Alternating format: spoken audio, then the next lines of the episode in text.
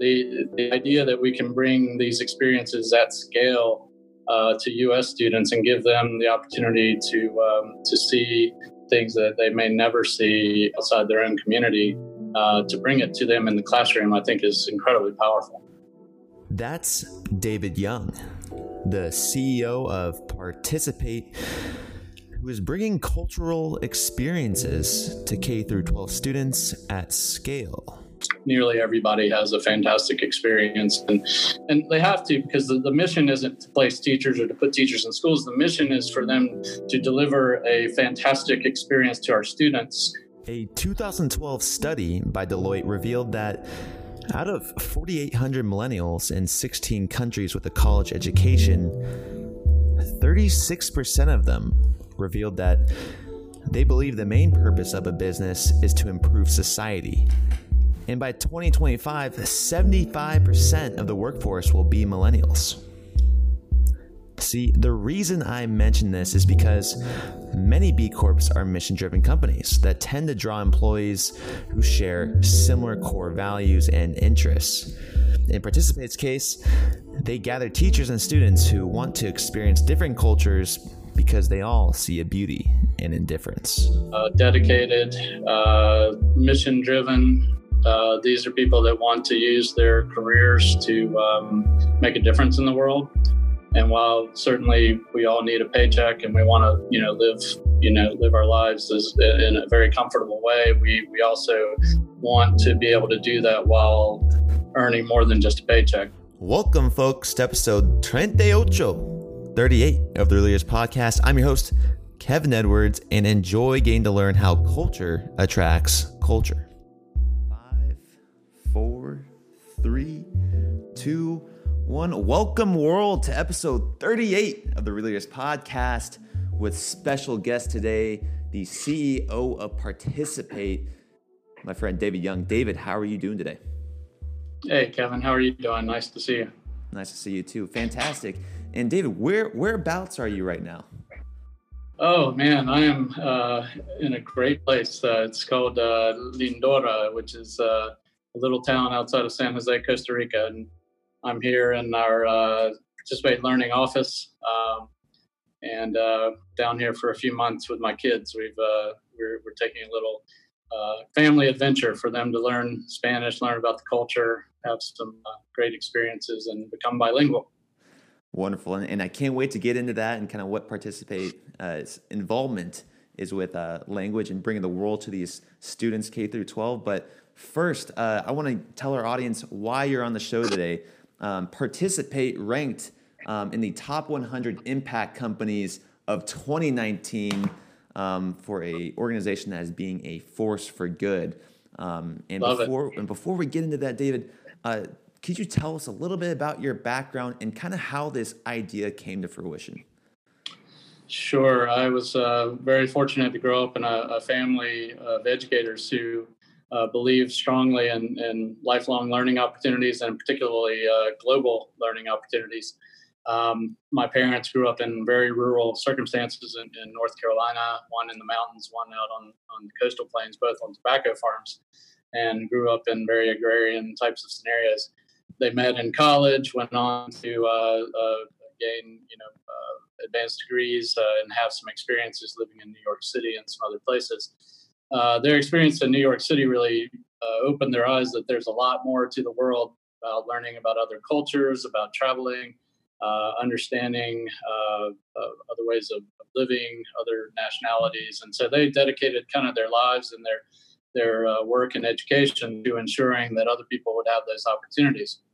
As my as my parents kind of grew up and ended up having my siblings and me, um, my father ended up a university president and then those experiences tried to really um, we, we call it globalize globalize the, the university environment mm. uh, and much of what we do as an organi- organization today is, is the result of some very successful things that happened at the higher ed level uh, visiting professors uh, language study study abroad uh, international students uh, many of the things that you might take for granted at a, at a university um, we felt like uh, maybe there was an opportunity that uh, that could happen for more kids and happen at an earlier age. And so um, we really started on this path of making global education possible for, for all students and not just for the lucky few. Wow, it seems like uh, a lot of work really went into that. And um, like you said, the study abroad programs and all the unique things that universities nowadays offer. So you're telling me you want to bring those ideas to, to K through 12. Um, you know, when did you realize that this could be, you know, a, a profitable business? This could be something that could really work. Um, what was the first uh, idea or, or thing that really came through for you that says, you know what, this could this could scale? Um, so it, you know, we were pretty successful from from day one. Uh, the mm. idea of um, bringing visiting professors to universities had been popular for years and years and years, and so it was kind of a proven model. Uh, every university in the country has visiting professors, so the concept of of um, sort of adapting that to K twelve was was pretty uh, seemed pretty obvious, um, and so uh, we started in 1989 with a, a very small pilot, um, had a great partnership with the state of North Carolina um, to, to give it a try. And, uh, and in the first year, all 12 of those teachers were highly successful. They were all asked to return for another year. And, and then all of a sudden, the next year, you know, several other districts saw what had been happening uh, and asked to participate, and we doubled in size. And then we doubled in size the next year, doubled in size the next year, and doubled in size. And so the demand was there you know, pretty much right away. Um, you know, the teachers were very good. They were they were bringing uh, their their language skills, a cultural experience. You know, back in those days, only about uh, ten uh, percent of U.S. citizens had passports, and so um, very few people traveled abroad back in you know the late 80s, early 90s. And so bringing uh, an international perspective, uh, another culture, another language into a school was was really transformative. And so um, that became uh, immediately uh, successful. And then we figured out over time how to also make that a, a, a business that could work to be fair, it started off almost as a family project, and so uh, it took us a while to learn kind of how to do things efficiently. And um, but ultimately, we, we we've done that. Wow, you know, it, in, at least when I was growing up, you know, it, I really felt like I was in a bubble until I really got to explore and work for real leaders. Did I find out what was really going on in the world? What type of impact do you think this is going to have on students as they learn more about the world and, and different cultures and different languages? Oh my gosh. Um, oh, by the way, I just just realized that I um, I missed the spot shaving today. Apologize for that. Um, you know the impact uh, the impact that this could. I mean, I'm I'm I'm living it right now. I'm watching my kids here in Costa Rica. You know, have the experience that I hope you know U.S. kids are having because our teachers are are there in U.S. classrooms. Um, you know every single action that you take um, you know while you're here uh, you know is a learning opportunity every every experience my kids have using spanish you know when they use it successfully one time it sticks and you know it, it's irreplaceable to have real life meaningful tangible experiences interacting with another human being um, when we were growing up uh, and i tell the story internally all the time uh, we were we were I was eight years old and we hosted Nia, uh, a Finnish exchange uh, student at Elon University, and and you know having a person in, in your house that that speaks differently, dresses differently, everything about was different, and we just absolutely loved it. Um, and and once you learn to love Finland, and for us that was Nia, it's very easy to then love Norway, and then then Denmark, then Europe, and you know you have you get excited about these opportunities to interact with people from other places. And and that's held true even even today. I, am here you know and, and i've had a you know I've, I've, for 10 hours today i've been interacting with with ticos and having the time of my life um, trying to speak spanish effectively trying to understand how things work and and it's just a, a blast so the, the idea that we can bring these experiences at scale uh, to U.S. students and give them the opportunity to um, to see things that they may never see outside their own community. Uh, to bring it to them in the classroom, I think, is incredibly powerful. Absolutely. I mean, like you said, you're bringing the world to these students. They're almost ambassadors by the time they're done, and And so, can you kind of walk me through the process to becoming a teacher? Um, if if I am, am curious about this, what would I do? So to be a to be one of our participate uh, teachers, sure. Um, the uh, so first of all, you need to be a teacher. Um, so you need to be a teacher in your home country, um, and that that's critical. So we need need you to be an education major, to have graduated, have uh, some experience. Uh, we do need uh, uh, folks to have a, a, very strong level of English proficiency since they're going to be working in, in U.S. schools. Um, we need them to be able to drive, um, for instance, because we, we need them to actually uh, physically get to the school. Um, so there's a lot of lot of requirements um, that are detailed, you know, on the website, and, and you can easily find those. Um, but but most importantly, it's, it's kind of um, aside from just content knowledge and the ability to uh, to teach uh, students, you know, really. Uh, people that are successful in cross-cultural assignments tend to be very special. They are super flexible. They um, have a, a, lifelong learning uh, mentality. They they see differences as good and not as necessarily bad. That it's a that differences are part of what makes uh, you know the world a special place, and, and so they celebrate differences instead of just tolerating differences or even or even disliking difference. Um, so you know, we we found that there is a personality type that's probably most effective for leaving a, a home country and trying to to do this. Um, and so over 30 years, you know, we've kind of been able to figure out how to do that more and more effectively. And I think now, you know, we've we've uh, seen that we have extremely uh, positive satisfaction numbers both from the host schools uh, and, and, the visiting teachers. Um, nearly everybody has a fantastic experience, and and they have to because the, the mission isn't to place teachers or to put teachers in schools. The mission is for them to deliver a fantastic experience to our students uh, talking about their culture and their uh, language and their history, but also we want them to be enthusiastic about learning about U.S. culture because eventually they are going to return home or they're going to go to another country, and we mm-hmm. want them to be ambassadors of, of U.S. culture and, and to be able to speak positively about their experience. So it's, it's really a, a two way exchange. And David, how many schools have you worked with so far? I mean, over 30 years, we've worked with thousands of schools. Um, cur- currently, we work with about 450. Okay. And over those 30 years, what's the biggest surprise um, that's really caught you off guard? Oh, uh, caught for me off guard. For um, impact or well, just something that's just like, well, I didn't expect that to happen.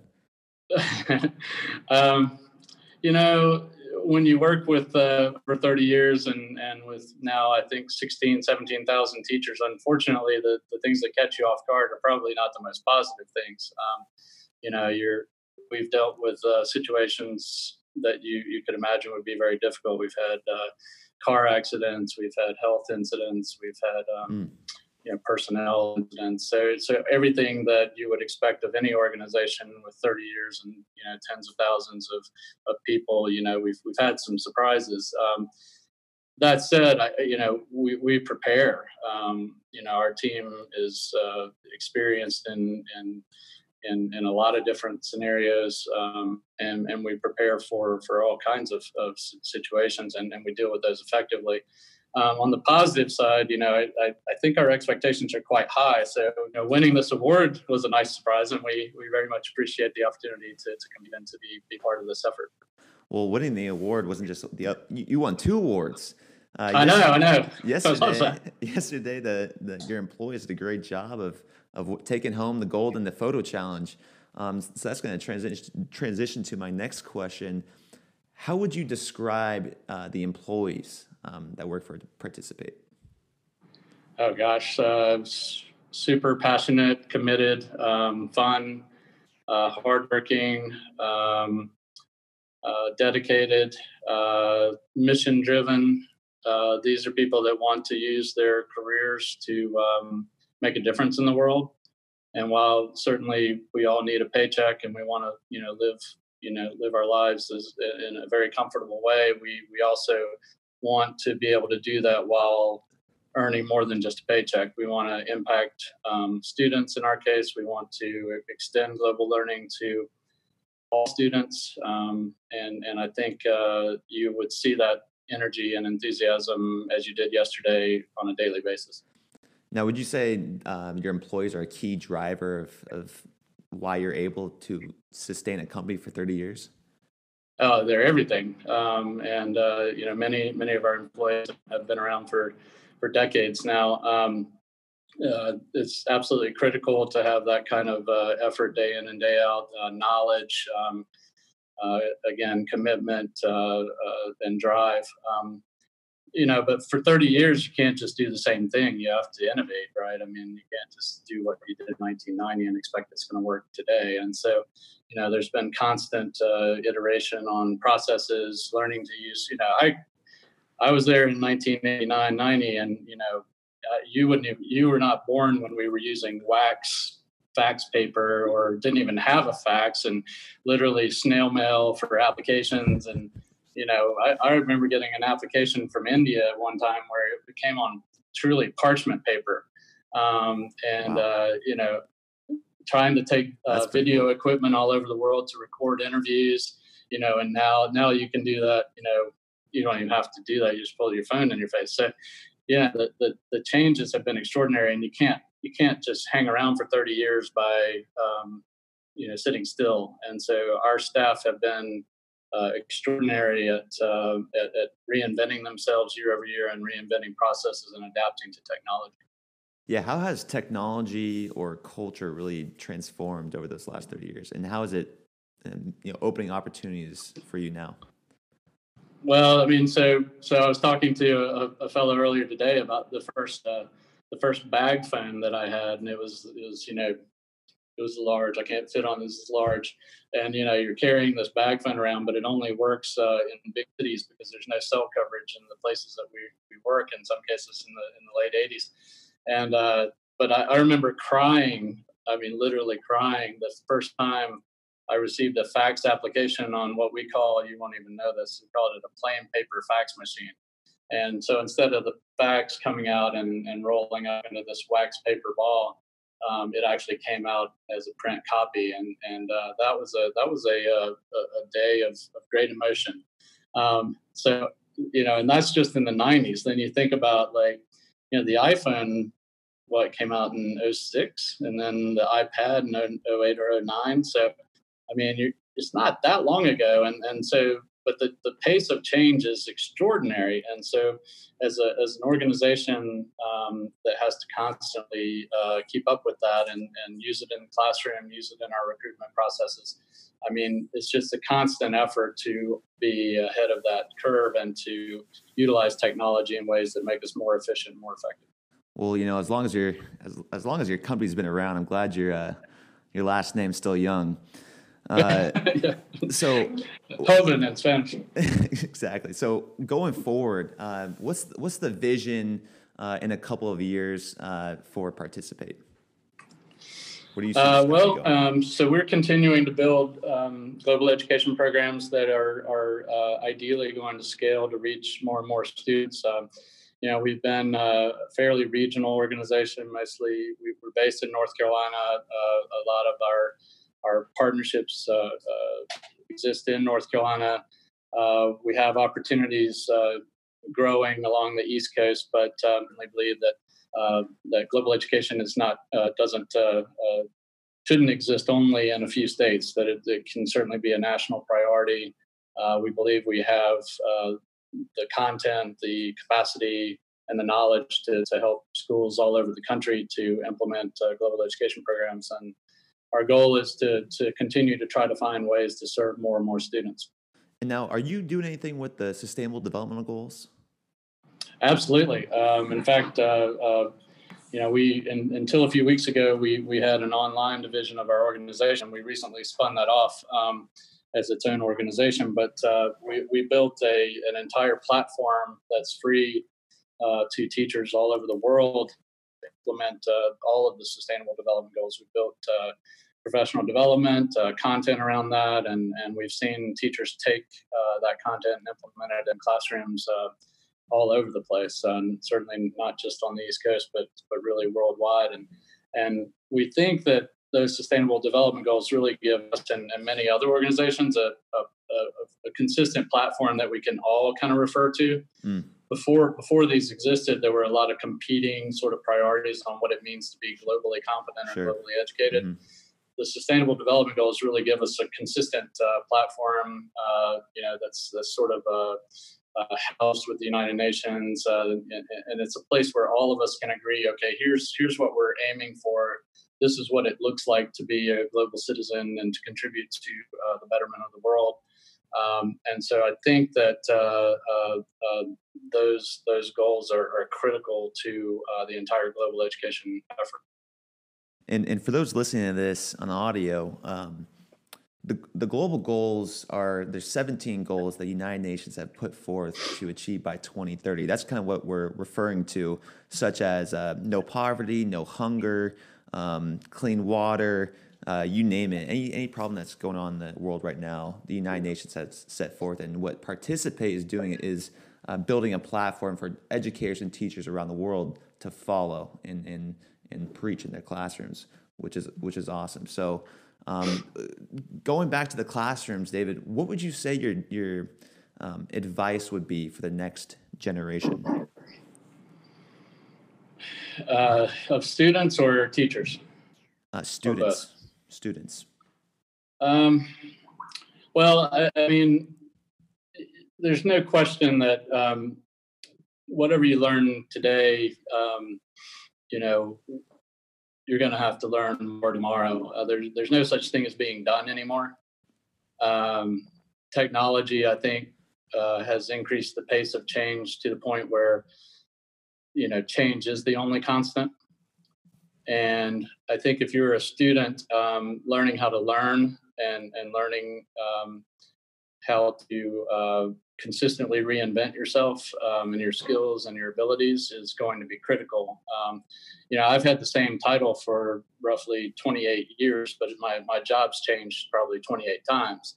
Um, and so the things that I do now have very little that you could recognize of what I did 10 years ago. Um, so I think that uh, I think that uh, that's the future that every student will face is uh, you, you, certainly need a base of communication capacity, critical thinking, um, the ability to collaborate, to um, uh, communicate effectively, hopefully in multiple languages, but certainly uh, writing skills, presentation skills, marketing skills, self marketing skills, um, social media. Um, you know, all those are important, but they're going to change constantly. And so the ability to mm. to uh, evolve with the world is going to be very critical. And so I think the, the first piece of advice I would say is don't ever think you're done. Um, even if you get a degree at some point or a badge or or a uh, or a, a, graduate degree, whatever the case may be, you know, you're you're not done. You won't be done in, until until you quit. It's really good advice. I like how you said, you know, change is the only thing that's constant. And and, and, part of our magazine is featuring these leaders who can think far-sighted, can think in the future, and, and what impact they're going to have today is going to make a difference tomorrow. So uh, the last question I'll ask you, David, is what is your definition of a real leader? Well, um, you know, for better or worse, we have some examples out there, but people think it's for adults. But uh, I've been meeting with a lot of people recently that you know think about leadership training even starting you know very very early.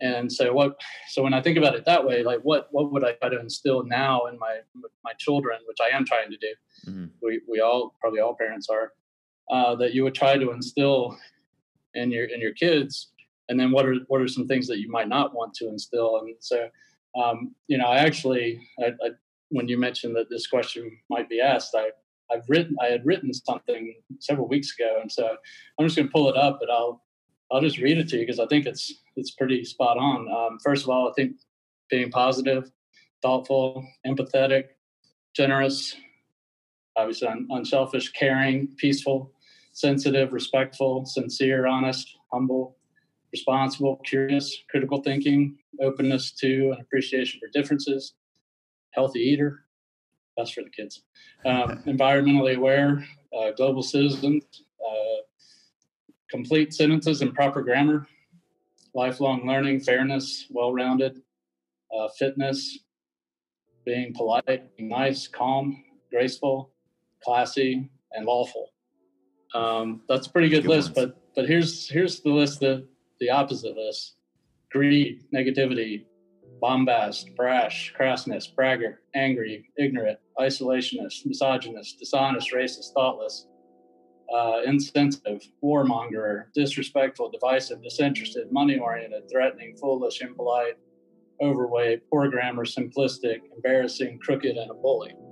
So those are the things that I would say I I do not think represent leadership. And um, you know, when I see that, and I tell my kids, uh, you know, how they should view that as a role model, I say, yeah, it's it's like Bizarro World with George. You want to understand that from Seinfeld, but do do the opposite of, of that, you'll be all right. there you go. Well, Mr. Young, we appreciate your time on this podcast and.